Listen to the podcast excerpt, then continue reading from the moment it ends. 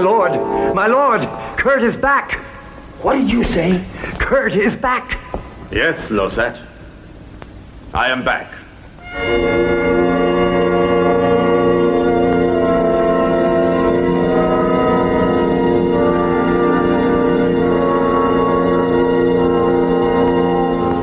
I told you never to come back. Who are you trying to frighten, Kurt? No one. I came back because I heard of your marriage. Good luck.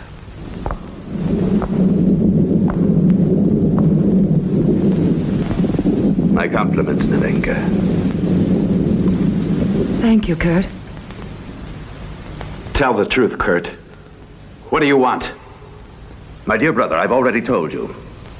I came back to compliment you on your choice of a wife. You must be tired, Kurt. Kurt, you're not my son, you're a serpent. You like to make others suffer. You seduced Tanya and then abandoned her, causing her to kill herself. The same old story. Father, you promised. He didn't come back to seek my forgiveness. You're so wrong, Father. I also came back for that. No, I don't believe you. I'm afraid. Are you afraid of me, Christian? That which was once mine is now yours. Now it is you who are the favorite son. I've never been afraid of you. As far as I'm concerned, you can stay if you want to. All right, Kurt. You can stay. I've never had a warmer welcome.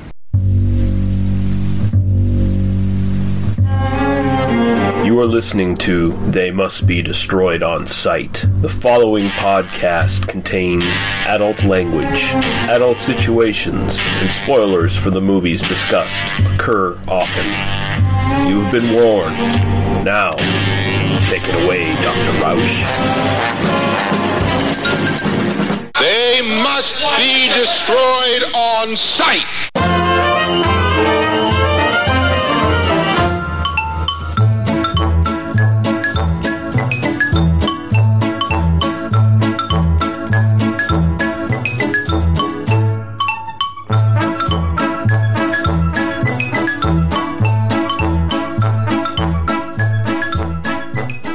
Hello and welcome. It is They Must Be Destroyed on Sight, episode 286.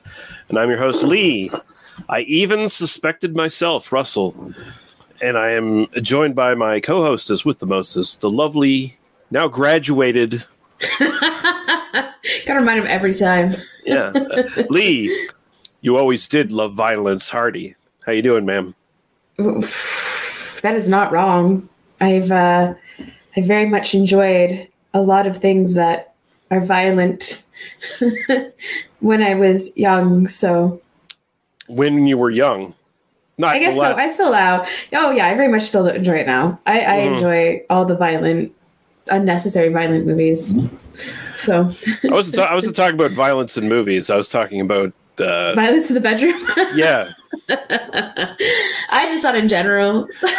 possibly, possibly not to the degree that's depicted in this movie, but uh, yeah, it's um yeah it's it might be a little much i don't think i enjoy um well Have- yeah, having having open wounds whipped into your back. Yeah, i know some people are into that and that's really cool i i just it's not my kink hmm uh, but uh, yes, we we are doing the whip in the body from 1963. Um, but before we get into that, and we talk about uh, kinky bedroom stuff and ghosts and all that nonsense, uh, we can get into what we watched in the last little while. Uh, I will throw over to you first. so we Mm-hmm. watched movies together and uh those are the movies that i have watched because um that's as exciting as my life has been. Actually, I've just been playing a lot of video games. But Mhm. uh, we watched, you just told me, The Guillotine, Master of the Flying Master of the Guillotine. Yes, Master of Flying Guillotine. If you want to see a movie that has no storyline and just crazy amounts of martial arts, this is your movie. There's about almost the whole movie um, a whole tournament of these ridiculous fights with these ridiculous names and just these add-ons for fighters like just the names where they're like oh tornado knives and ponytail and uh, everything else the stretchy arm man and whatever. Mhm. like i think the whole time we're watching it we're like street fighter you hack. Mm, mortal much. kombat you hack. Because it's it was literally that. It was literally watching dead alive you hack. Trying to think of Mhm. another one. Uh it was literally just a tournament style movie that got to show off all these cool characters. But the problem was is that they made too many that made no sense to the movie whatsoever. Mhm. like we were talking about that how there was storylines that just popped in and then there was nothing to it. There was nothing conclusive. There was nothing like why or how or anything. Like it just Right. popped in popped out. Like even the daughter where you thought there was going to be something more dramatic about it like capturing the daughter taking the daughter. Again it was no you're distracting. Get the fuck out. That was the end of her. The bamboo where we had this whole scene where we're watching this guy hack at a bamboo stick for so long. Mhm. and the bamboo scene was like oh look it took a couple blades. We're done now. Next scene. Yeah. We, we came we sort of came to the conclusion that there was just like a lot of unnecessary stuff in there. Like don't get me wrong, I I thought it was pretty cool, but it did not serve the story at all. Like w- first time I watched this way back when, I was almost convinced I was going to see the entire tournament, but like the tournament gets like stopped halfway through basically, which is a good thing because if they had shown the whole tournament, it would have been like a 2-hour movie of just that. Uh, because they had This so could many have been characters. Like a TV short. This literally Mhm. could have been a TV short, and you would have been have you would it would have been just as effective. Like you would have had you would have had some really cool martial arts fights. Mhm. You would have had the introduction of everybody, and you would have had the conclusion, and it would have still made sense to how much this movie made sense. Yeah. like with how long this movie was and how much all the storylines made sense it's hilarious like they had so much time to elaborate but they're like nah guys we gotta like really show you like really dig in deep we gotta take half an hour to explain how your breath works just Yeah. for one part later on in the movie we Mhm. gotta take like a nice 15 minutes to explain how bamboo is hard on knives or blades and Yeah. uh we only use it for like a second. We got to have a tournament that lasts like 45 minutes. And realistically, we only need to see three fighters or three fights, Mhm. three, four fights. But Yeah. Yeah, and uh, the other thing we watched was uh, Class of Nuke 'Em High. I'm going to take the credit on this one because this was my suggestion. Mhm. And I. I love this movie just because it's just so stupid. Mhm. Like, there's so much about it that's totally ridiculous. Like having a high school right next to um, a nuclear power plant, first of all, and then the fact that they have a fallout shelter that just leaks all the time. and then, um, well, we just we did find out that the one character that was introduced, uh, I can't remember her name now, but when she was introduced, it was because they were going to have a bigger part with her. It just happened Oh, to be yeah. that she The had an unfortunate incident. Incident, not Yeah, the German teacher, but the other one, the other one that we thought was the German teacher. For the one that you thought was the German teacher. Okay, the one I thought was the German teacher. I stand. Don't corrected. drag me in that because I was Okay. like saying I don't think it is, and that's when we figured out it was two different people. Yeah, But yeah, I just like that movie. I thought it was just a cool, like a fun concept, something kind of different, and uh, like we said, it was just random actors with no real experience and no, and like half of them we couldn't even figure out who they were because we're like trying to look for their pictures or we're trying to look for like anything they've done. the But- one we, the one we stalked on Facebook the other night. Yeah, Uh, like we went really deep trying to find everything because we were so curious about because because there was the one there was the the gang member the Cretin with the hitler mustache and we're like for a minute is that a man or is that a woman? Or do they are they non-binary? Did, like how do they how do Well, they choose thought- to present? We thought at first because when we first saw them they presented as male. Like it Mhm. was that male aesthetic with um the shoulders the jacket everything. Uh and then we have the one scene where they finally have lines. And then you hear like the voice. You hear that feminine voice and we're like hold on a second so we thought maybe it was two actors we thought maybe Mhm. like something else figured out it's female she presents as female yep and uh, she's just really badass. hmm That's all. Like it was just really cool to kind of uh, see that because um, yeah, like in that picture, it was uh, it was difficult to tell. Like it was just not that it matters, but it was just difficult to like. Well, like yeah, when we heard that voice and when we saw that costume, we were just like, "Oh wait, is that two, people?" Especially with like the lack of credits and stuff. Like, Yeah, you know, it, it was all dependent on the way that they shot her, right? Because like it, there was a point where it was like, oh, that's a dude, that's a that's a that's this uh, dude with a Hitler mustache. Like for the first half of the movie, I thought that, and then we got to like the second half of the movie, I was like, oh, wait a second. Wait, what? What did they do here?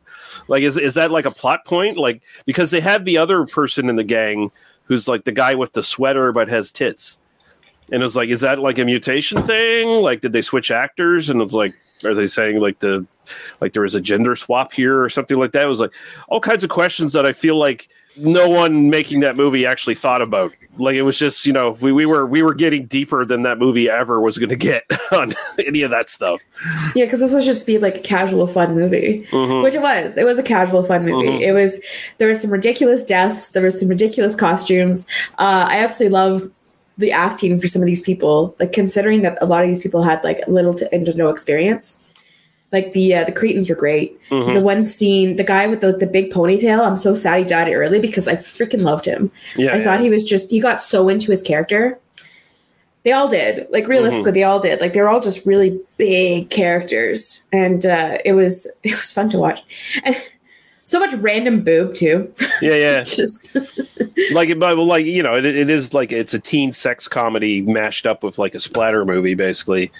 So it's like you know, you have all the like, hey, dude, I want to get laid, and you have like you know chicks with their pop, their tops popping off and shit at parties, and like all the usual shit, and like awkward looking sex scenes, and I okay. The big thing I really loved was like the over the top making out in the high school, where like Mhm. because you know the idea is that um, high school is that hormonal sex craze time where all you want to do is get some. They Mhm. portrayed that so well.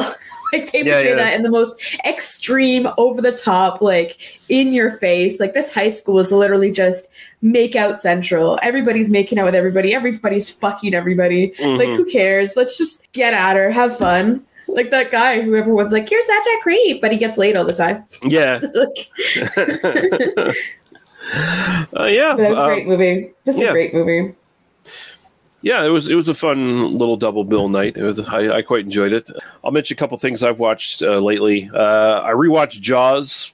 It's been a, been a few years since I last saw it. Surprise, surprise! Still a great movie. Still one of the greatest horror movies ever made. Watching it, Jaws the Revenge. Well, nothing could quite touch Jaws: The Revenge, but uh, Jaws almost gets there. They perfected it in Jaws: The Revenge, but It's all just choppy mall in the end. it is just chopping. It's just chopping mall with a great white sharp. Sharp, yeah.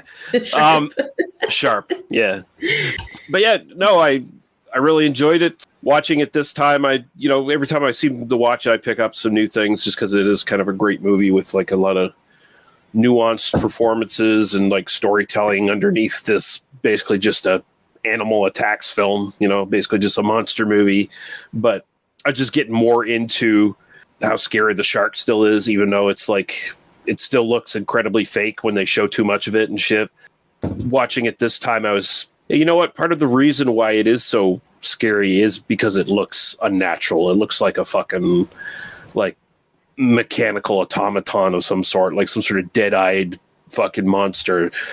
And then there's like Quint, the, the character Quint even has like to talk about how, you know, a shark, you don't even, you don't even think it's real until it bites down on you and its eyes roll back and it starts chewing you up and shit. And, that was pretty good. It's like, oh shit, there's there's like they kind of lucked into a lot of that because they were expecting the shark to look better and to work properly and all that shit, and it didn't.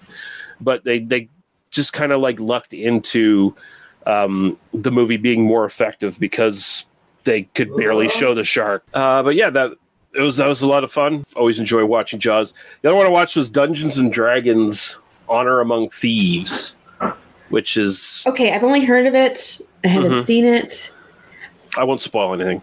Um, I just I just wanted to say I, I liked it. And I I didn't expect I didn't expect anything from this because there was other like licensed Dungeons and Dragons movies that had come out in the 2000s that were that were shit. But this one like kind of embraces the Dungeons and Dragons game. It's kind of like got in jokes.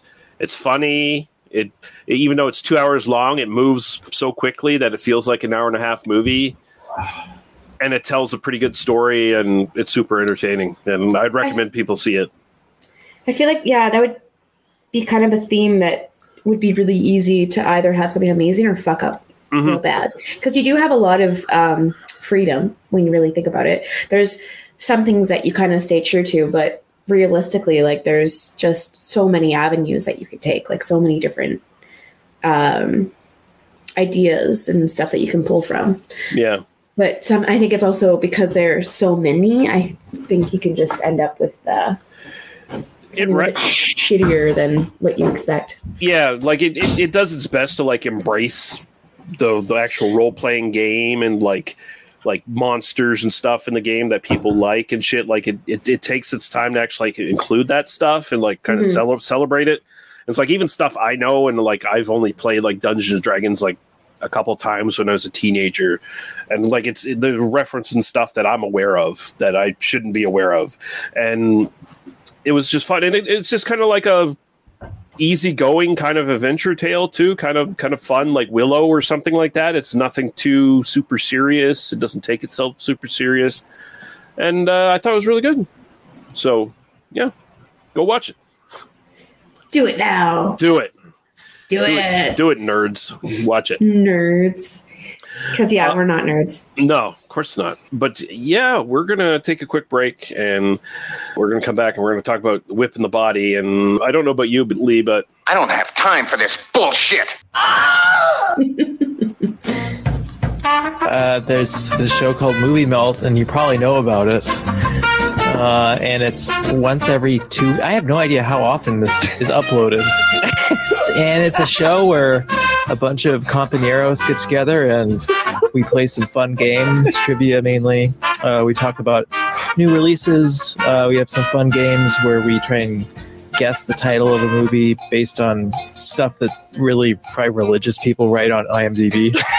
yeah, it takes about 20 hours to record. There's always a failure midway through. Uh, and then the highlight of the week of the of the show is um, reviewing a movie. Usually, it's kind of a interesting, lesser known cult type movie, and it's uh, quite enjoyable. It sounds good in theory, yes. I might have a listen one day. wow. All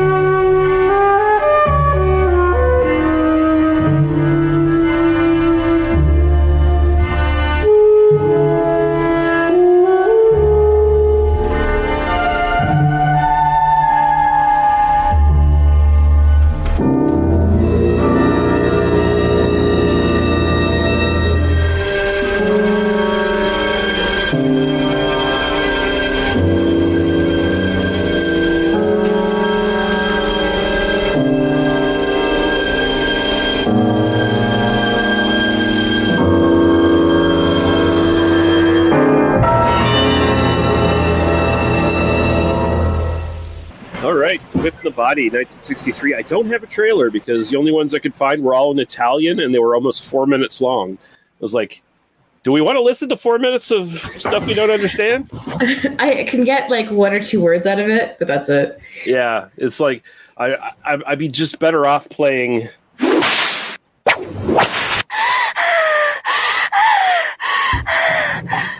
Yeah. I don't even think it gets that hot though. Considering the name. hmm But uh, yeah, so the actor that uh, we picked last time that Lee picked was uh, Daliah Lavi, so that's why we're doing this one uh, this time out. Directed by Mario Bava, as in here as John M. Old. We'll get into that later in the trivia. We've done his movies before on this podcast. We've done A Bay of Blood. We've done Black Sabbath. We've done Caltiki, the Immortal Monster, and Danger Diabolik. And and we've watched um, his one movie with uh, Barbara Steele back in the back in the day together as well. The black and white one. Um, Black Sunday. Yes. Yeah. Okay. Yeah. This movie is also known as Son of Satan, The Body and the Whip, Night is the Phantom, The Whip and the Flesh, and what? I feel like that's like a typical Italian movie where it's like, okay, we're gonna give you one title, but then five other alternate titles just Yeah. uh, just to keep you uh, guessing if this is the right movie that you're watching. the, the the title what exclamation point is the one they used for the US version that was like cut down to 77 minutes on a, its initial release. Um, Which is hilarious because uh, my other movie I might have picked or was thinking of picking was like what weird. yeah, something like that. Yeah, yeah. So uh, so one word with exclamation marks. Jordan Mhm. Peele, you hack. Yeah, motherfucker. Everyone's overrating this guy. So, writers Ernesto Gastaldi, big time name in uh, genre films from Italy. He, he did Death Walks on High Heels, Light the Fuse, Sartana is Coming, The Grand Duel, Torso, My Name is Nobody, The Violent Professionals, The Cynic, The Rat, and the Fist. 2019, The Fall of New York, Once Upon a Time in America, and Hands of Steel, just to name a few. Like he's, his credits are, I believe, in the hundreds. Um, and he covers a little bit of every genre that sort of came out of Italy at the time. Uh, we also got uh, Ugo Guerrera. One that I want to mention that he did um, is The Demon from 1963, which I mentioned on one of my uh, best of uh, list shows uh, that we did one year, especially because um, it was like The Exorcist you hack because it had the uh, it had the main woman and also uh, Daliah Lavi actually starring in that one um, doing the spider walk uh, that you see in The Exorcist. We got uh, Luciano Martino also wrote on The Demon and uh, a couple of giallos. Uh, Your Vice is a locked room and only I have the key is one of the notable ones. Uh, the Island of the Fishman, Iron Master, and Sergio Corbucci's last film, Nightclub, in 1989, which is not a great movie, but uh, so we got, uh, of course, Daliah Lavi as uh, Navanka. We got Christopher Lee here as Kurt Mintliff. Uh, don't need to explain who Christopher Lee is to anybody, especially if they've listened to this podcast for a while. We've done a couple of his things. Uh, we got Tony Kendall as Christian Mintloff. We've covered him before on uh, Return of the Evil Dead and the Lorelei's Grasp, but he was also in stuff like Three Fantastic Supermen, Machine Gun McCain, Yeti, Giant of the 20th Century, and he was also in the long running uh, Commissar X series, which is like a uh, detective crime spy mashup kind of uh, series. We got Evelyn Stewart as Katya. Uh, she was in a couple of uh, giallos, like The Case of the Scorpion's Tail and The Bloodstained uh, Butterfly. We got Harriet Medin as uh, Georgia. Uh, she was in The Ghost. She was in Black Sabbath, Blood and Black Lace, Death Race 2000. Then she went on to be in like an in-demand character actor who just popped up as like old woman in a lot of stuff. Like she was in The Terminator, she was in The Witches of Eastwick, and she was even in an episode of The Pr- Fresh Prince of Bel Air. So She's that woman. yeah, she she is one of those. Yeah, hey, that lady. You know, like I've seen her before. um, we have Gustavo De Nardo as Count Vladimir Mintloff. He was in Black Sabbath. Uh, he was also in Baron Blood and Rabid Dogs. So he did a couple things with uh, Mario Bava. Um, and he has a few other credits, but they didn't really strike my fancy too much. Um, has, we have uh, Jacques Herlin as the priest. Um, he was in a bunch of stuff, uh, notably Shaft in Africa, Tough Guys, uh, National Lampoon's European Vacation. He was just another one of these guys who got all kinds of like bit parts, like everywhere, worked a lot. And finally, we got Luciano Pigozzi as Lasat. Um, and he was in stuff like Sabata, uh, All the Colors of the Dark, Baron Blood, The Case of the Bloody Iris, Yor, The Hunter from the Future, and Zombie 3, just to name a few. Um, I have a synopsis here. Kurt Mentliff is a ruthless and sadistic 19th century nobleman who returns to his seafront castle home after years of wandering. He finds himself immediately at odds with his invalid father, a count, as well as Kurt's spineless younger brother, Christian, whom is married to Kurt's cousin and former lover, uh, Niv- Nivanka. When Kurt is found in his room on the next night murdered, suspicion falls on everyone, which gets more complicated when Nivanka begins seeing his ghost, real or imaginary, haunting the castle, supposedly wanting revenge against his killers. And that's from someone called Matt Pate on IMDb. And that's it's not a bad synopsis, I don't think. Kind of leaves out all the uh, S and M shit, though. Like, uh, kind of leaves, the, and I, I feel like that's kind of the important crux of the whole fucking movie. So, Well, considering that every other description that I read literally says the the sadist and the masochist, mhm. so they actually just say it like quickly, but it's mentioned. yeah, But I guess because, um, from what I read, that there was supposed to be like it was supposed to be a lot more intense when it came to that kind of stuff, but a lot of it was cut out. Yeah. But the the versions we saw uh, on YouTube, I don't know which one you saw, but they were all basically complete, uh, complete quote unquote. But How but long- they they had all was like an, almost an hour and a half. Like Yeah, mine was mine was almost an hour and a half too. I think we watched Okay. probably the same one. Um, but like that, and that's like a version that was you know like re reconstructed because, like I said, there was uh, the initial one that came over here to North America was seventy seven minutes yeah. And had like basically all the whipping cut out.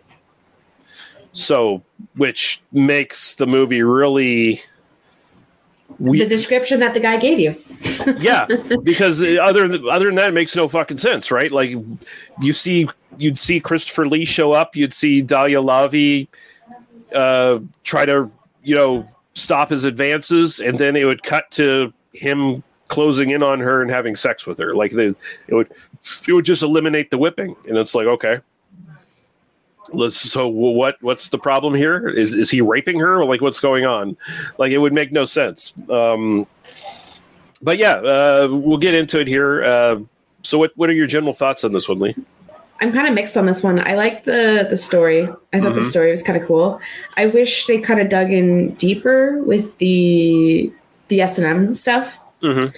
just because it was very like, especially the way they described it, like everything that I read, where they're like, oh, they had to take these points out. They had to. It was too harsh and too whatever. Like I understand it's also and this was made in the '60s, but still, it was very, very, very, very, very, very tame. Like, there really wasn't much. Even like the whipping parts weren't even there was nothing. You barely saw anything. Right. Um, I don't even need to say like I wanted to see more like specifically of that. I just kind of wanted more of that um, intense relationship they had because there was a very big love hate relationship that she had with this with Kurt, Mhm. and I kind of wish they really pushed that more because they very lightly touched it. And with the ghost scene too, I wish they pushed more of that like kinky ghost stuff. just to like again just to show more of that relationship just to show that she craves um she has a sexual desire that should be unspoken of because that's the point right? She has a, a naughty kink that Mhm. shouldn't be but they don't really push it at all. And i wish they had pushed that more. Like they made her seem like she was um uh, uh what's the word for it when someone like tries to hide their interests? Um Uh, not denial. There's a word for it. like she was just Suppressed. suppressed, yeah, yeah. suppressed. Yeah, because she tries to stick like she hates him, which she probably does hate him because he cheated on her. So Mhm. there's that part. But the other side is she has a very kinky side that's not met. Like the husband that she has is probably very vanilla compared to what she likes. So you can see that, and that's what I got from them. But the problem was that you really had to like search that. It was just I didn't see their love between each other. I didn't see like Well, yeah, why yeah. it just missed that. It just I wish there was more. I wish they really it didn't even have to show it. They could have just like had the sounds in the background and then the marks that are afterward or something and I would have been fine with that. Like I don't Mhm. visually had to have more or just anything like him seducing her more. Like that fact that she does hate him but she loves the sex. I fe- I feel like I feel like you're what you're specifically asking for is probably like they could have, especially with the running time they had and how little story is actually in this. Really, when you think about it, Yeah. they they could have stuck in like flashbacks to like you know years ago showing like the first time they got together you know kind of thing like just give a little little bit of background on like how they got into this like what happened like hmm like you know the christopher lee character uh, kurt he's presented as like he's he's a total bastard. Like he's he's a fucking piece of shit. Um he he's also you know of noble blood. And he's a man.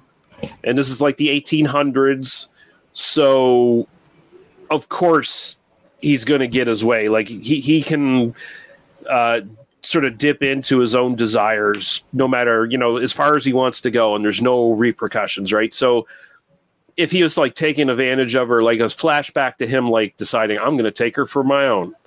And she initially resists but as the scene goes on you can see she's actually getting into it. And then you know that's like the first time they come to realize oh shit they actually she's actually into this and this is our thing. Um but yeah I you know just- you, you got to pick up on that as you're watching the movie right? Like because it because at first like the first time it happens it's like what what Yeah. Like if I hadn't, yeah, like if I had not understood, read a bunch of things and you had explained it to me, I would have been very confused as to why this all of a sudden happens. And the same, there's like, again, there's some stories that started but never finished, like the Mhm. relationship between uh, her current husband, the brother, yeah and oh, who was that person? to see Um, uh, it's the daughter of uh, it- it's either the daughter of the other house servant or just another servant I, I, I can't remember the relationship because i know like it, it's established right at the beginning that um, the older the older servant jesus uh, the, the older servant um, people are trying to be cool in my town. They're failing miserably. Um, but yeah the, the the daughter of the uh of the older servant was having an affair with uh, Kurt and he rejected her eventually and she killed herself. And so she's been like holding like she's she's literally got the knife that that she killed herself with in this like case with a rose and shit and blood still on it and she's like crying at it every night and shit like i will have my revenge on you on him and shit but but I, uh, okay, I'm gonna i think you're okay, I can understand. Okay, I, I have this frustration. So I have this massive frustration Mhm. with. Um, I understand she's upset that he didn't take her. I understand that it really bothered her, but the blame her suicide on him. That's something that really bugs me. I know this Mhm. is again. This is portrayed in the 1800s. I know this is a 60s movie, so I know all this kind of stuff. Uh, it's just one of those things where, like, it's not one reason why someone kills themselves. There's a lot of things. Um, Mhm. It's a lot more than just, oh, uh, my heart was broken, so I killed myself. That is literally the most um, manipulative, controlling, terrible thing you can do. Like, even if he's a piece of shit, he's allowed to say no. Mhm. So you can't just be like, oh, it's your fault. No, no, it's her fault. Um, like she did it to herself, not he did it to her. Like he didn't say, hey, you should kill yourself. Um, just one of those things that's just a, a tiny pet peeve. Totally understand. Like, Mhm. I'm in total agreement with you too, and I didn't. When I was watching this, I didn't blame him for her death at all. me Uh, neither. I was like, no, that's like as much as he's he is a fucking bastard and everything. He's totally honest and upfront about what he wants and what he's Mhm. doing. Like he lays down his terms very, very obvious, matter of fact. Like I'm doing this, I'm doing that. I want this, I want you. Blah blah blah. So you're, you're right. It's it's totally on her that she killed herself, but in the story, it is the impetus for the red herring of uh, one of the many red herrings in this movie of like who killed Kurt. Uh, that sets up the you know the the older the older servant being you know being a suspect is is what that does more than anything else. Which again was hilarious that she was having a relationship with her current husband. hmm And then when I she got up the, the so when she, the wife got upset uh, at the husband cheating, I was like, "Didn't you just cheat on him? Didn't you just bang your your ex fiance?" Like, yeah, the, the the whole family is fucked up, right? Like it, the, it's it's it's it's interesting. It, it it doesn't go too deep into it, but it speaks on both you know like power dynamics and status of women in society at that time, and also just fucked up family dy- dynamics and like rich people abusing their power and stuff. I was actually kind of surprised how like small scale this is, where it's all contained in this castle. Because usually when you see a film like this around this time, they'll have villagers. Like there'll be a village outside the castle that will get, get a brief scene with at least, where you get some sort of context and contrast between like the normal folk living in town and these these uh, wretched rich people and their perversions and depravity and all that stuff, right? But they don't do that. They're just like, no, we're just gonna get right into this fucked up family and how they're fucking with each other, and it's, it's different. It's a bit of a refreshing little uh, difference that I see. But Yeah, it's uh it's an interesting movie. I found it a little bit slow going. Mhm. Um, it was the the pace was a little bit lackluster. Like I felt you could have cut a few scenes out. You could have got to the point. You could have added a little bit more um, backstory, or even Right. added a little more. Like I said, added more a little bit more of the relationship. Expanded on some of the the side stories that we don't really like. We hear once and then they just kind of disappear yeah, like even that relationship between him and the the the servant which i understand um when she hears the servant and her husband talking i understand that she tries to frame her like the servant Mhm. so i get why they did that part but again like they really went lightly it was just like hey we're going to talk about this really quick so you can hide the, the blade there and make it or the the dagger there yeah, so it makes it seem like it might be her. And then at the end, when you find out it's not, and you understand why the wife hid it there. yeah. But again, it's totally just brought up and lost. Like, I don't know. I just, um, just felt There's like, a there's a lot of twists and swerves, and a lot of them don't get paid off. Like it, yeah, it's done more to just confuse the viewer and keep you in suspense than it is to actually like really pay off anything. I find because like, and you're right, it, it's slow going. The first 45 minutes of this are, unless you're used to this kind of thing, would be like really slow for a lot of people, and like you got to kind of like get into the visuals and stuff, and that's kind of where the biggest strength of the film is. I think is is actually like just Mario Bava's like visual sense where and, and then he's shooting a really dark movie here too, right? Like where a lot of it is very cold, dark tones, blues, stuff like that. And then every once in a while, you get a little burst of like brilliant color, um, which would he, you know, he'd go on to be known for doing a lot in his subsequent pictures. But um, yeah, first forty five minutes or so, pretty slow going. It, it's not until like when the father is killed that it really starts to pick up because then it's like, oh shit, we got two murders now, and we don't know who this. We have we've got like several suspects. Up until that point, the father's a suspect because when mm-hmm. Kurt is killed, he's seen like standing out in the hallway listening to it happen. Basically, it's like, okay, that's weird. Or no, he's and listening. He's listening. like everywhere. Yeah, and the butler's everywhere. He's got mud on his shoes. Other people got mud on their fucking shoes. There's muddy footprints. Sometimes there is, sometimes there isn't. It, it gets into like, is Daliah Lavi's character's Nevenka? Is she hallucinating this shit? How much? How much of this was real? Are there? Is there actually a ghost in this?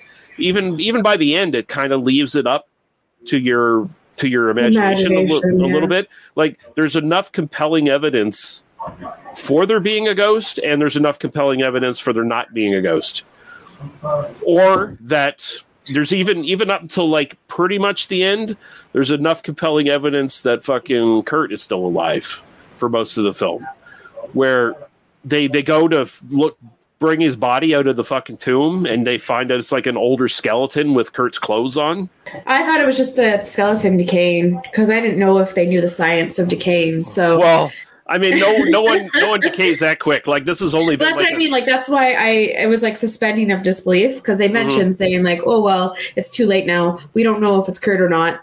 So that's when I went and they said that I was like, okay, like it's probably Kurt just because of that. Well, I mean, I, I think it puts I think it puts the thought in your head though that like as the viewer, like even if these guys are ignorant of that shit, it puts into the head of like the modern viewer watching the movie at the time or even now, like, okay, maybe that you know that's obviously not him. Like that's that's obviously not him. Like the people making the film know that's obviously not him. So someone has been fucking around and putting like another body in there, even if it is Nevenka doing that to like help keep like whatever psychosis is going on in her in her in her mind to you know to strengthen that. I think the only reason why it's kind of taken away is because they had his laughter that everybody heard. Mm-hmm. So the footprints easy to make, everything else is easy to make, but when it's you find out that it's her, um, and you hear the laughter, it's it just takes it away. Like it just takes that it most likely is a ghost, just because Mhm. that's the only thing. Like had they did something else that could have been, um, I don't know. I, I I honestly don't know. I didn't think about an alternative, but something where it wasn't the laughter, I think it would have taken away that. It would get had you guessing, hey, maybe he's still alive.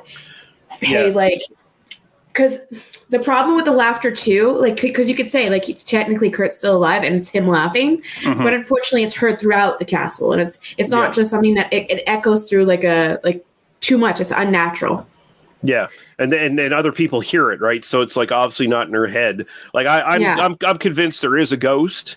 It's yeah, just I think had they removed that laugh, I think we would have had that more suspenseful. Like, was it her? Was Mhm. it him? Was it a ghost? Because I think that's the only thing. Like, I wish they had thought of something else. I wish they thought a different way. Even if it like his image popped up somewhere where like they went to go see and he was gone, I think. I would have been cooler with that. Because then again, it could have been his spirit. It could have been him alive, or it could have been like her psychosis causing everything because she's seeing a dead person yeah, um i just think the laughter just ruined it it just step one step too far I, f- I feel like like I, I still I'm still okay with it. Like yes, it, it takes away a lot of the ambiguity of the of the film, but I think it's still interesting that even though she's committing the murders and stuff and she's doing all the shit, really, it's the ghost is still pushing her f- to do Yeah. this stuff. well you saw that part where she goes after her husband she's a Mhm. whole different person Yeah, like she entirely changes because you see her she's sweet she's innocent she's just being affected by all of these um this ghost who's terrorizing her yeah, um, and, and- like even the whip marks that are on her, uh, it could have been uh, her subconscious thinking that she's getting whipped because no one ever talks about them afterwards. Like even the dress being ripped, she could have ripped it herself. Like it was Mhm. just all those things that um, they're totally possible. Because like right Yeah. at the end when she kills herself, there's that moment again, like you said, there's that moment where is this psychosis? Is he still alive, making her do these things to the point where she killed herself because she thinks she sees him because like he's popping up? Or is it just um she's possessed? But uh yeah like there was a good idea. I just think certain areas the execution just fell a little flat. Mhm. because i think uh one unfortunately for me i was getting lost on it a little bit because the audio just went really quiet so I had like the TV up so loud, and the next scene would be this really insanely loud sound. Uh, that, where- and that and that's that score doesn't stop, right? Like Yeah. so it was just annoying, and I couldn't get subtitles up either because I like to have subtitles in those situations, but Mhm. the subtitles didn't work for that video specifically. So I suggest anybody watching this to watch with subtitles so you can stay in it. Because Mhm. unfortunately, I missed sometimes. I had to rewind and I had to like try and hear it again, or I just gave up. So I think that's another thing that kind of put me out of the movie. Unfortunately, Yeah. that's not the director's fault. That's literally just quality of everything. Yeah, the one we saw. Like, I know it was on Shudder for a while. I guess we just missed it, like getting taken off of Shudder. If we had done this like a little bit earlier, we probably would have been able to watch it like in its perfect, pristine version on Shudder. But uh, no, Shudder had to get rid of this one and keep on like a bunch of shit that no one wants to watch. That's fun. There's a lot of good stuff on Shudder though. Mhm, yeah, Like, there it's like they like they took off one. Then again, I like I said, I was very mediocre about this one. I'm very in the middle. I think Mhm. storyline's really cool. I think the concept really cool. I just think the execution, like I said, there was just some things that uh, bugged me. Like I just I really, really, really, really wish they really dived into the relationship because I could totally see um, somebody who one doesn't realize she's into this stuff meet a guy who beats her and then she likes it because he says, uh, "What did she say?" Uh, the line, um, "You're he's like you. You haven't changed. You like the violence. you'll never stop liking the violence." Yeah. whatever, something along those lines. Um, and I, like you said, I, I wish they went into her past. I wish they Mhm. like showed a flashback where they first met, and it was a very aggressive relationship where she was terrified and didn't want it. But when they got it's like he started to like spank her, whip her, whatever. She got turned on by it and was like, "Oh my god, I like this," but she hates him Mhm. because he's like treats her very terribly. And then when he became a ghost, I would have loved to see this like this seduction where she wants to be seduced and she wants that sexual side. Um, but at the same time, she's been driven crazy because she hates him so bad. So like Mhm. that's why she kills him. That would make sense why she kills him because I don't like the story like why she killed him. It doesn't Well, I don't feel it as much. Yeah. Well, I I, I think it's you know you got to do some legwork, but I feel like you know the movie's hinting towards that she is so repressed. But that's The- that's why I wanted to like go Yeah. deep into her repression. I wanted them to show that, especially with the ghost, right? Because like Mm-hmm. if it's happening or not, it could be fantasies, and it could be again her psychosis, um, like her just going into a whole different level. Um, so there, that's why I said that like there's just so much about this movie. There's so much potential about this movie. I just it just missed the mark on different levels because I Mhm. think there's like I said, that laughter, I think they should have just omitted it entirely. They should have just done something else that created a suspenseful Yeah, Yeah. It, it, would it would you know, like I'm I'm not in disagreement with you. Like I I don't mind it as much as you do, but I mean it would have made a better movie if they had omitted the laughter. It would have made it more ambiguous.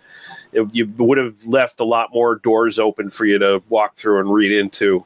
Because even if someone everybody said they saw them, Mhm. the thing is like when it comes to the death of somebody, when you're in denial, there's times where you see people's faces on anybody. Yeah. Because even yeah, and um or in spaces because like you're sometimes you're just in denial of a person's death. It would have made sense. The laughter, like I don't know. Anyways, it doesn't matter. Like I said, medium. It was medium, medium. It was a medium movie for me. Mhm. I didn't hate it. I didn't love it. I just, I, uh, I think there was more to it. But then again, I think I would have enjoyed it more had I not had such sound issues, or I could at least got subtitles. Right. Because that, like, I, that just uh, took me out a little bit of the moment. Because I think the director did a really good job at creating suspenseful situations, Mhm. like when the door handles uh, shaking and she's walking, or when they're going down into the the, the not the crypt, the tomb. Um, the- all these things and like you said the the darkness and then the light and the sceneries like the settings there was a mood being set. There was uh Mm. this um when she first uh when she first like after he's dead and she first hears that whipping sound and then it's revealed that Mhm. it's the tree branches on the window and stuff like that like I that like that's all really well done. Yeah because that created like a very suspense moment like you could you could tell. It's funny because i was falling this is when i first fell asleep. It sounded like a dog barking in my tree. So when i rewatched it i was like that's not a dog barking no no no dog Um, no dog sounds like that but it was just so funny. It was just so funny just hearing like the one and that one. Like I said, the audio with everything. Mhm. But for what again though, I was ha- like falling asleep when this was happening, so my head thought dog. So I was dreaming of a dog. Yeah. Hear in the background, but um, it was not. But yeah, that that whipping sound, and then when you see the when the, the windows fly open and the tree branch does that, like that whippy thing, you see her reaction, it's kind of like that. I, I was half expecting her to just to go up and be like, "Okay," like bend over. but uh, I thought that was incredibly well done. So Mhm. I thought the acting was great. Um, it's got a bit of a soap opera sh- tone to it though yeah, Because, I, still uh, I liked it though. I liked the reactions. I liked how uh, they interacted with each other. you know you know, you know what it is too it, it like i really like the score but the score is so soap opera and it's like it's got a constant theme that keeps popping up and it's like the way the english dubbing is done over you know a movie that is supposed to have like you know italian like a lot Yeah. of the, the european actors and stuff in it speaking in their actual language and shit um it does change the tone of it in a weird way where it's like this feels very much like uh like uh, the the old soap opera Dark Shadows or something like that, or that one that was on the t- on TV in the '90s. What was it? Um, it was like the supernatural one. I, I never watched it, but it was like it was on NBC for a little while. So many. Yeah, I can't remember the I know what you're talking about. Yeah. I exactly know because everyone's like, "Oh, it's a really good soap opera," and um, I never watched soap operas. yeah but but um I, I do I do like it. I, like I think it works pretty well. Like it's it's part psychological horror, it's part murder mystery. It's got red herrings all over the fucking place, um, which uh, I generally tend to enjoy. I think I guess maybe one of the big shortcomings of it is the fact, like you were saying, it doesn't get as deep into the actual the kinkiness and the relationship behind that. It's more it, the movie seems more interested in just specifically talking about her as a woman in the 1800s and how she is so repressed by society and so like programmed to think like I can't be an improper woman. I've got to, you know, I've got to have normal things and I have to do normal things for a woman. She uh, she has to be a certain thing whereas Christopher Lee's character he can be anything he wants because he's rich and he's a man Yeah. and but she but she's you know she's fighting against like all this programming and this repression that society has put on her and she That's, and, oh, and, that's, and a cycle totally why I wish they like dived into that Mhm, because like it it would be breaks her. perfect for like the psychosis part because they tried Mhm. to do that like it was a mental thing. It would have been perfect because it would have shown her like how her desire, her want, and again like her hate for this guy, but her love for the kink. Like, Mhm. "Ugh, this opportunity missed. By the way, I don't think I've ever seen uh, Christopher Lee young. Everything I've No? watched him in, he's old.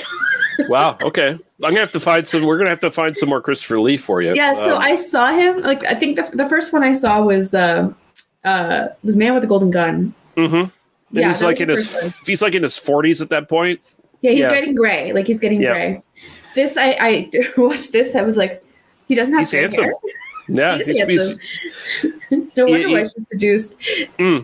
although he you, does a stare. Okay, he does a stare. oh yeah He, He- has like the- he- I- he's, every he's pre- movie I've seen, he does this fucking stare, and I Mhm. love it. No, he's he's a fucking great actor. Like he he brings it to everything he come he comes into. He's one of those classically trained British actors who, even if he fucking hates the script, he's gonna do his best to play the part serious. Like half the Dracula movies he made for Hammer, he didn't even like, but he went in there and did them because he knew if he didn't do them, the people making the movie were not going to get paid, like the crew and the pr- people producing them and shit. They were going to be out of a job. So he went in there and like bucked up and like gave his best possible performance, even if it's like I'm not reading half these lines in the script. But he he still he'd still give like a great physical performance, and that goes to hmm. what you're saying about just his stare. Like as when he's a ghost, he barely talks, right? So it's mostly just him staring at Daliah Lavi and whipping her. he just has this presence about him. He barely Mhm. has to change his facial features. He just how he presents himself, and it's so good. Like I just, Mhm. I think, oh yeah, it's amazing. Oh, I, I, I love that. Just just speaking for a sec on, on the use of color that uh, Bava uses. There's that one shot where it's basically a POV of Daliah Lavi. She's just gotten whipped on the, you know, her shirt's been ripped open. Uh, Christopher Lee has gone to town on her back. Um, and then it's like a POV shot from Daliah Lavi's perspective, and Christopher Lee's ghost is like zeroing in on her.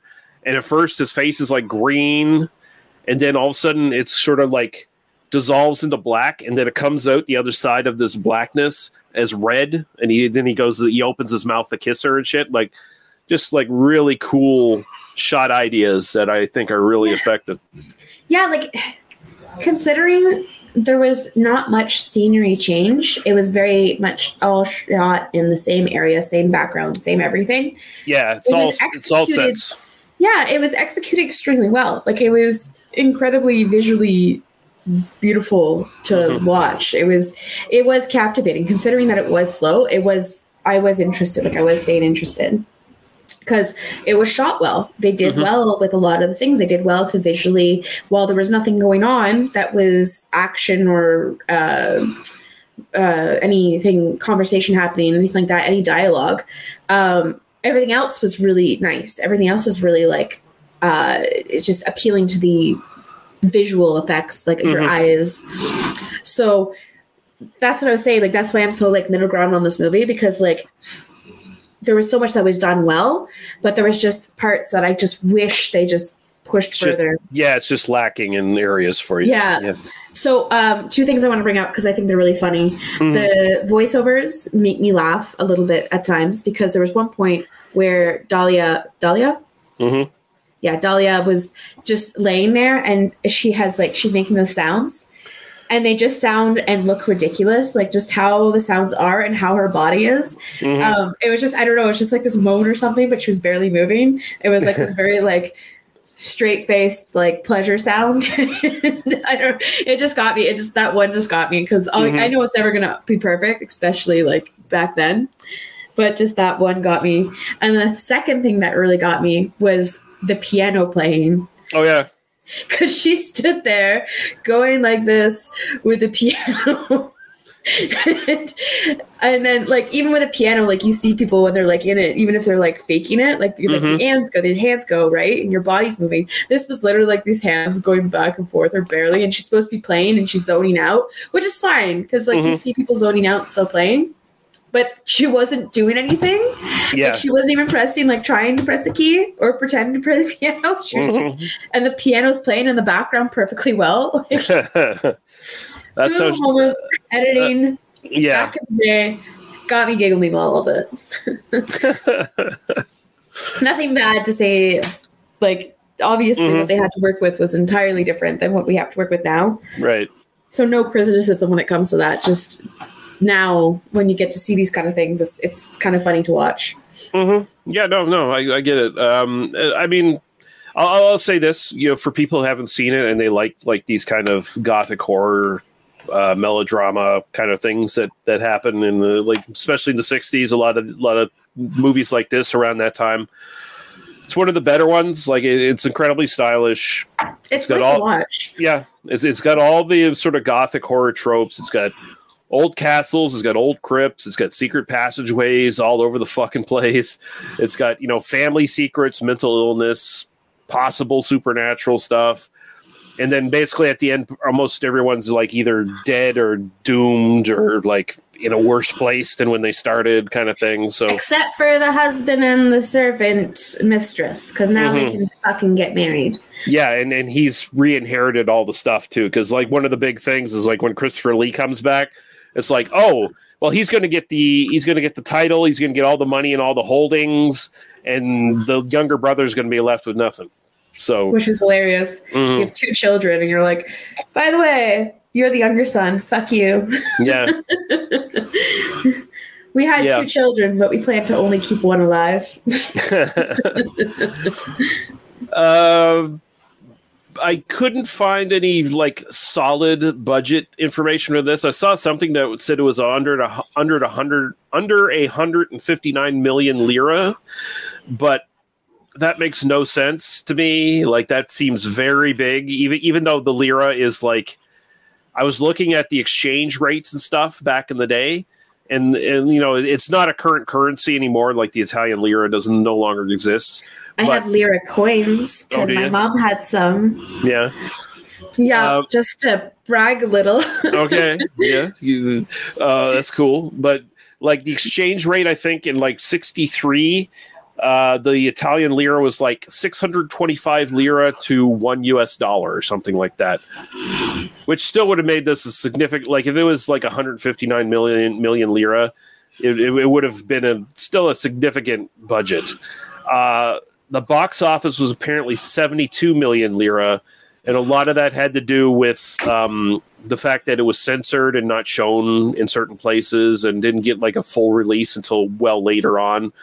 Um, but from what i also read like i read in other places saying this was you know kind of a moderate success despite the fact that it was you know kind of so heavily censored and like uh, fucked fucked with, which makes me think that the budget must have been way lower than this 159 million lira. Because I mean, it's not like like it's it's all shot on sets. It's not. It's a small cast, and like it's really the only reason it looks so fucking good like it looks like a money fucking film is because Bava is such a good director and he knows how to stage everything I was about to say, like, it's amazing what people directing and editing can do. Mhm. Because um, even, okay, even just like the small local film that we did, like the short film that we did for Ghost Beaver Kick, Yeah. it was beyond the lowest budget. But some of those shots, some of those things that he did, I know they were meant to look cheesy and stupid, but they're really fucking good. So I have a massive respect for like anybody who does this kind of stuff, um, like the directors, the um, the editors, uh, the the sound, everything. Like I don't know all the names for everybody, but I huge respect for all the people in the background, like the everybody else who really doesn't get appreciation Mhm. because the work that a lot of these people put into to try and make something look amazing when they have barely anything is fucking incredible. Like just some of the things that you see with the budget that they have and the technology that they have is fucking incredible. Like I just Yeah, I I- always made like this this movie, like you said, this movie is a perfect example. Like there wasn't much like when you think about it there was a dark set with very like all the same sets background sets all Mhm. that kind of stuff and it was still visually beautiful like it was still visually Yeah. captivating and, one- and one of the things that I tend to find a, a, a mark of like a really good director and like production uh, behind like a low budget film is if they're doing day for night scenes that look really good. And the day for night scenes that are in this look really good. Like they just look like, oh, it's dusk, you know, like the sun is going down. You don't see the sun in the screen going down, but it is going down. It, it's that kind of like day for night stuff that they do in this. And I'm like, that it looks really fucking good. It looks really It was- good. uh the what was it black black sunday or whatever Mhm. Okay that one the one that we watched together. We were the whole time we were talking about how amazing that movie looked. Yeah. like how considering everything was like at the end when they had that decaying uh, body. Right. that was so good. Like that's not something that like nowadays we could eat it so easily but then it wasn't as if it was like the easiest thing to do. It looks uh, like it looked better than some of the stuff that we see now. Like Yeah. it was just beautiful. Like it was so beautifully done. Like i just that's why i love watching some of these movies especially lower budget movies because how creative they get with like the Mhm. budget that they have it needs to be appreciated like a lot more like people need to understand the work Yeah. that goes behind this. Like this is not just easy, like, oh yeah, record it, let's just throw on a computer and let it get done. No. Like they don't. They have to work, figure it out, do Uh, these, stuff. And these were all these are all like trades persons like tradespeople you know craftsmanship like there's actual like i'm not saying computer generated graphics and stuff isn't work but it's it's a totally different thing than like what's here. And and the most amazing thing is like this is just like a lot of these people doing this stuff they're not necessarily like they wouldn't think of themselves necessarily as artists but they really are. Like they're artisans. Like they're they're oh fucking Oh God, yes. they're they're masters of a craft especially because they're churning out like in the Italian film industry everybody on this crew is probably churning out like a dozen different pictures a year doing the same sort of thing on every one of the pictures they're on. And like that's just a that's not a thing that happens in movies anymore. Like it, it- like there's it's been so shrunken and car- compartmentalized and a lot of jobs have just been erased because of like modern you know computer technology and stuff like that like that's a it's a whole industry that's totally most of it's is- just disappeared. Which is really unfortunate because a lot of the techniques and a lot of the I'm just gonna say things, but a lot of the the things. the things, uh, a lot of how they did what they did could be really useful for a lot of lower budget movies because there's still people making lower budget movies. Mhm. and um, i think like just the techniques alone would be very much appreciated to like keep and take on and continue because not everybody has access to like a multi-billion dollar computer that can do amazing cgi right. I'm not saying anything else because i have people who do like cgi and editing for that. They're fucking artists as well too because they do some incredible work. Like there's especially when you see something when uh, cgi and um, oh my god i'm forgetting words. I'm terrible. But like It's all the computer animated anything um, when it's older and it still ages well it just Mhm. shows you how good at, they were at doing stuff like it just shows that the quality of work that they did do because there's Mhm. some that don't age well at all like they just look fucking ridiculous and there's Yeah. others that they really put their like techniques and skills and everything to like the point where 20, 30, 40 years later, it still looks great. Yeah. Um, or it's definitely like amazing considering. Um, so yeah, I just kind of wish a lot of these things just didn't get lost because not everybody has the, the, the tools and not everybody has like the funds and the everything in order to be able to create something amazing. So having these older techniques that were used, which should be passed on for all these people who are hmm. creating movies now, who But- don't have these budgets. Yeah, but but a lot of these techniques and stuff aren't passed on. That's the problem. Like That's why I'm Like- so sad. yeah 'cause, like, the, the the jobs get cut like the infrastructure is no longer there to like physically do these things and create these things physically like it's it, a lot of it's just gone like it's not a part of modern movie making anymore like if you see it it's someone who appreciates it and brings it back but it's like a rare instance now it's not a common thing I love um, the painted backgrounds. I always Mhm. love those for movie Yeah, yeah. sets. I still wish that movies used them because, god damn it, they were so Mhm. stunning, and they gave a job to an artist to do that because that takes forever to do. And And when- when lots of skill, and when they're great they're great like you look at like you know john Wizard of Oz. Wizard of Oz, John Carpenter's The Thing, The the one that I always talk about is um, uh, Dr. Clargy. Um, Dr. Caligari. yeah, Caligari. That was just a great example of just having nothing and making something amazing. Right, right. it's just uh, how they took this set and made it look like so much more. Mhm. Again, appreciation for everybody who does all the stuff in the background, everyone who has like the credits that you never read. They're like the unsung heroes because the amount of fucking work that they do. I'm gonna say this to everybody now, even like the the costumes that they do, the sets that they pick, the lighting, the everything, the making sure that everything looks so good Mm-hmm. um there's more than just the actors on stage acting like it's just so much Right. more than directors just directing like it's a whole fucking group of people that really needs to be appreciated like the whole industry really needs to be appreciated from like the smallest part of the guy or the person making sure that your actors are happy like Mhm. Everybody is so integral and important on That's the why. Uh, that's why I, I still say um, stuntmen and stuntwomen should be nominated for Academy Awards. And, Oh my god, yes, Yeah. because they literally have to take on somebody who is not them, act like them, like in the Mhm. background when it's like, oh hey, by the way, they have this kind of body movement, they have this kind of body language. Now you're gonna get blown up. Mhm. Like they need it needs to be appreciated a lot more. Like a lot of these people need to be appreciated a lot more and be paid more, considering like how much money certain people make. Yeah, So, um, anyways, that's my rant. I just yeah. No, that was good. That was good. huge. I just have a very big appreciation for uh, for what I see because I know how much work goes into a movie make, like how many angles that you have to do, how much goes behind just getting the scenes right, the costumes right, the makeup Mhm. right, all of it, and then like even when it comes to repeating scenes, you got to make sure that your hair is the same. You got to make sure the makeup's the same. You got to make sure the clothes are the same, like everything. And they could be like, oh, six months from now. Yeah, So um, yeah. fucking amazing, brilliant. If anybody is a part of movies and they do any of that work, massively appreciate you, love you, respect you. Like unsung heroes for sure. Yeah, yeah. Uh, release info for this. Uh, there is a Blu-ray out there of this. Uh, it's on Amazon Prime. Of course, as like we said, there's versions on YouTube. There's a couple different versions on YouTube that you can find, uh, and there's also multiple DVDs of this that are out there as well. Um, you know, pick and choose. You know, do a little bit of homework and you know pick and choose carefully if you're going to get this uh, because some of those DVDs are probably of suspect quality.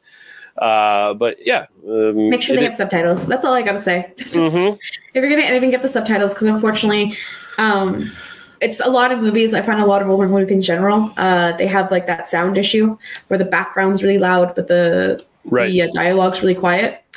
So it's just integral because you miss certain parts, like you miss like why this person did this or what happened or what they said. So definitely get something with subtitles just to Yeah. A little bit of trivia here. Uh, most of the cast and crew were required to use English uh, pseudonyms because the producers hoped to fool the uh, intended Italian audience into thinking the movie was produced incognito by a British or American studio, such as Hammer Film Productions or American International Pictures. Um, when Mario Bava was asked by Luciano Martino to use an old American name, he jokingly took the suggestion to a literal degree by creating his alias John M. Old and like there's there's several films where he's like credited as John Old and, sh- and shit like that, and in his filmography just to do that kind of thing. Um, this is one of the few, few uh, European movies that Sir Christopher Lee made without providing his voice for any of its language tracks, as he had returned home to Switzerland by the time shooting wrapped. As a result, he is dubbed in the English version by Dan Sturkie, who was a um, American uh, voice actor and actor, and he did like a bunch of like he's on a ton of like Italian and also other European stuff that uh, required English dubbing back in the day. Um, so his voice is actually fairly familiar, although he's doing like a really good Christopher Lee impersonation here. Like, if honestly, unless I really listen hard, I'm like, no, that's just Christopher Lee like taking the British accent out of his voice. Like, it, it, it- but no, it's not Christopher Lee. So uh, he did a really Yeah. good job. He did a great He job didn't have here. too many uh, too many lines either. I'm not saying anything Yeah. against him, but it's just kind of a, a, a good time when you can utilize something like that without making it uh, obvious. Because I feel like Mhm. had he talked for a while, he might have caught on. Yeah. But um, it But, was uh, uh, it was cool. I didn't realize that. Uh, but Christopher Lee said he regretted not dubbing his voice for the movie, as he considered it to be one of his best European movies. He ensured that he provided his voice for at least the English versions of all of his later movies. So there you go. Uh, and just a little mention here on sort of the uh, the censorship in this. The film's sadomasochistic theme caused trouble with censors in Italy. The board of censors demanded no cuts to the film, but gave it a VM18 rating, meaning that it was forbidden to minors. This was appealed by the production companies for the film, who cut parts of the film on their own and later earned it a VM14 rating. Uh, the Whip and the Body was released in Italy in August 1963 through Titanus. The film was seized on October 12th with charges of obscenity. The film was declared that it contained several sequences that refer to degenerations and anomalies of sexual life. Uh, yeah. There was barely anything. Like There's the gets me is nothing. there's so much so worse tame. movies out there around the same time that had got away, but this one because it was I guess because it had to do with S and M. Yeah. That's Um, it. That's it. Like that's totally it. Like you could barely even tell. That's probably why they didn't really delve into the relationship because they had so much trouble with these minor things. They probably like didn't fucking bother. Like Yeah, the film was later re-released in uh, January 1964. The law court of Rome ordered the confiscation of several scenes that were described as contrary to morality. Uh, the film poster was to be destroyed and condemned uh, the chief press officer at Titanus to three months on probation for uh, distributing Christ. this. that makes me interested to think like there might have been parts that were removed Mhm. that probably were like what I was talking about because they I, f- I feel like so.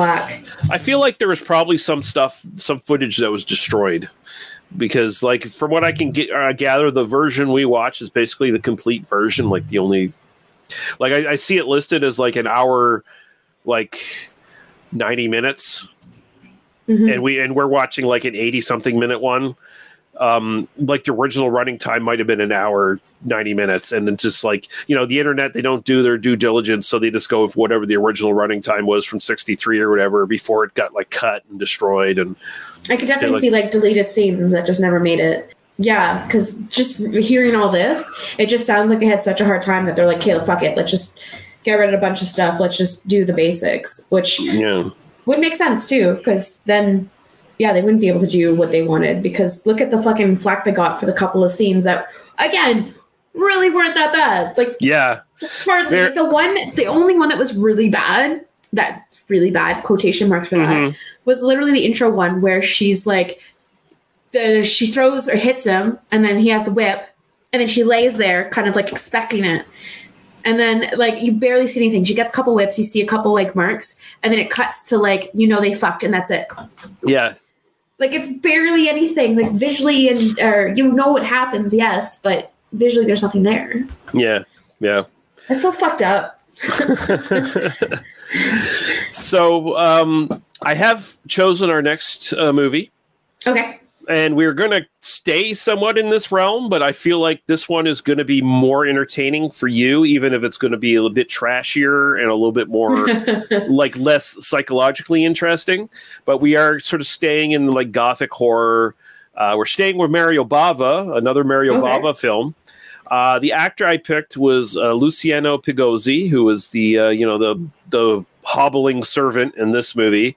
Uh, he shows back up in Bava's Baron Blood from 1972, which also features like, you know, guy comes back from beyond the grave to take revenge on a family and shit in a spooky old house and stuff. But it's like a lot bloodier, a lot sleazier, I guess. Um, so we're gonna do that. Did you want to do like a break from this to do the Tina Turner one, or did you want to? We can uh, we can do a break. We can do the Tina Turner. Uh, And then after, yeah, we can do that. That's, Okay. that's, that's perfectly fine. So we'll have Baron Blood the episode after next. And what we're going to do for the next episode then is we're going to. Well, Lee was like, we should say we should do something about Tina Turner because she just passed away. You know, rest in peace. But her, I was like, okay, I'll look into her filmography. Her filmography is literally she did like three films, and the rest were all music videos. I was like, well, I guess we're gonna do Beyond Thunderdome. That's the one. I'm cool though. I think it's. I just really wanted to to have to represent her because she was a very uh, strong female Mhm. um, woman uh, who is like overcame Incredibly- yeah overcame like spousal abuse and the fact that she was a woman of color in a, Mhm. a situ- in um industry that's like very male dominant. Like how many women of color are there in rock? Mhm. Like in that era, even now, like there's not too many that are really iconic. So she uh, not only did that, and then she was also like just stupidly fit. yeah Like, I know that sounds weird, but that was just during the time with like Twiggy and shit, where like that skinny body was appreciated, while she looked like a fucking machine. Like she looked so strong. amazonian yeah Yeah, and um, yeah, so she's just this incredibly amazing figure. Um, I don't know like huge amounts for history. I never really dug too deep in it. I just knew about all the things that she had to overcome, Mhm. like just like spouse abuse, racism, like being a woman, being a Mhm. black woman, um, especially in her like the rock industry. Uh, so yeah, I I think I know she did. I knew the two movies, so uh, Yeah. I either figured I know you've already done Tommy, so it was yeah we've done we've, we've done tommy and goddamn i do not want to do and she's only got like a brief appearance in the in the But other one too So good in it. well no tommy she's good in tommy it's fine i'm just saying uh, the other one is the other choice basically was uh, either bit part in Last Action Hero, where she just plays like the mayor briefly in a scene, or Sergeant Pepper's Lonely Hearts Club Band, where she's just like one of many famous faces like doing a song at the end of the movie. So it's like fuck that. I mean, it's obviously Beyond Thunderdome is the answer. Yeah. Like yeah, yeah, yeah. Because I was saying like I fucking love her in um, in Tommy. I, I that one part though is so iconic. Mhm. Um, but absolutely, like Thunderdome just made sense because that was like her full movie. I'd Yeah. been cool doing one where she's just a little bit, but no, this makes sense. This absolutely makes sense. This, Yeah. Uh, so yeah, that'll be uh, next time. Uh, Lady Lee, tell people where they can find you on the interwebs. You can find me at Mighty Tiny All Star on Instagram. That is where you can find me. Excellent. Excellent. Uh, and of course, you can find us at tmbdos.podbean.com. That's where all of our other episodes uh, do reside. And you can go to our Facebook group, They Must Be Destroyed on Sight, on Facebook. Best place to get in touch with us, find out what's coming up on the podcast, you know, give us requests, all that stuff. You could go to Apple Podcasts and look us up there, give us a five star review, or you could use your pod chaser of choice as well and do that. And if you do that, just let us know so I can check this and read your review and all that shit on uh, on another episode. I'm gonna I'm gonna start using hashtag you hack. You hack. Because we say it. You start Yeah. that. well, I didn't start that. Uh, actually, that was I. I, I You started that stole me. Well, yeah, I started with you, but it's like I I stole that like I steal all my best things. Uh, I, I stole that one from the uh, grind bin because they that that's a that's a constant joke with them every time they watch a movie, and it's like, oh, I've seen that before in another movie. You you hack, you fucking hack. You know, We're we're um. Oh, God damn it. what? this is the problem. So uh, every time I have something I want to say and I want to use a specific word, I like Mhm. blank like entirely. Um, and it gets really frustrating because it's there, and then 20 minutes later, I'll remember that word. Mhm. Um, but I was to say represent. It's not represent. We're uh, encourage. No, we're we're we're doing something. Recognizing. I don't know. I'll figure it out and I'll do it for next episode. But anyways, appreciating that they're using it and we're just sharing the love. 'cause It's hilarious. Yeah. That's not the word I'm looking for, but next time. I'll try next time. Okay. I'll hold you to it. I'll, I'll I'll try to remember that and then pin you down in the next ep- episode. And it's like, what were you going to say, Lady Lee? I'll figure it out. and you're going to be on the spot. and You're going to have to come up with it. Um, uh, but yeah, you know, until next time, you know, get out your whips, do that, and then get get the uh, get the moans of pleasure. You know, what, whatever you're into. You know, uh, We don't king shame. no, we don't. We don't kink shame. That's the thing. You know, if you want to be like this, oh, that didn't even work. That's good. I'm I'm on top of my game here, man. I tell you, it's amazing. Um, she she has just gone beet red. You're so right for that. Failed. You rat suit eating hunky motherfucker! Oh my god, I don't even know why I thought that was so funny. I just think it was your like reaction. Okay. But yeah, we're we're, we're done. We're, we're we're we're gonna get out of here. That's that's the thing. But uh, That's our cue to leave. yeah, uh, thank you, Lady Lee. Thank you all for listening, and we'll be back. We're back. Goodbye. Bye.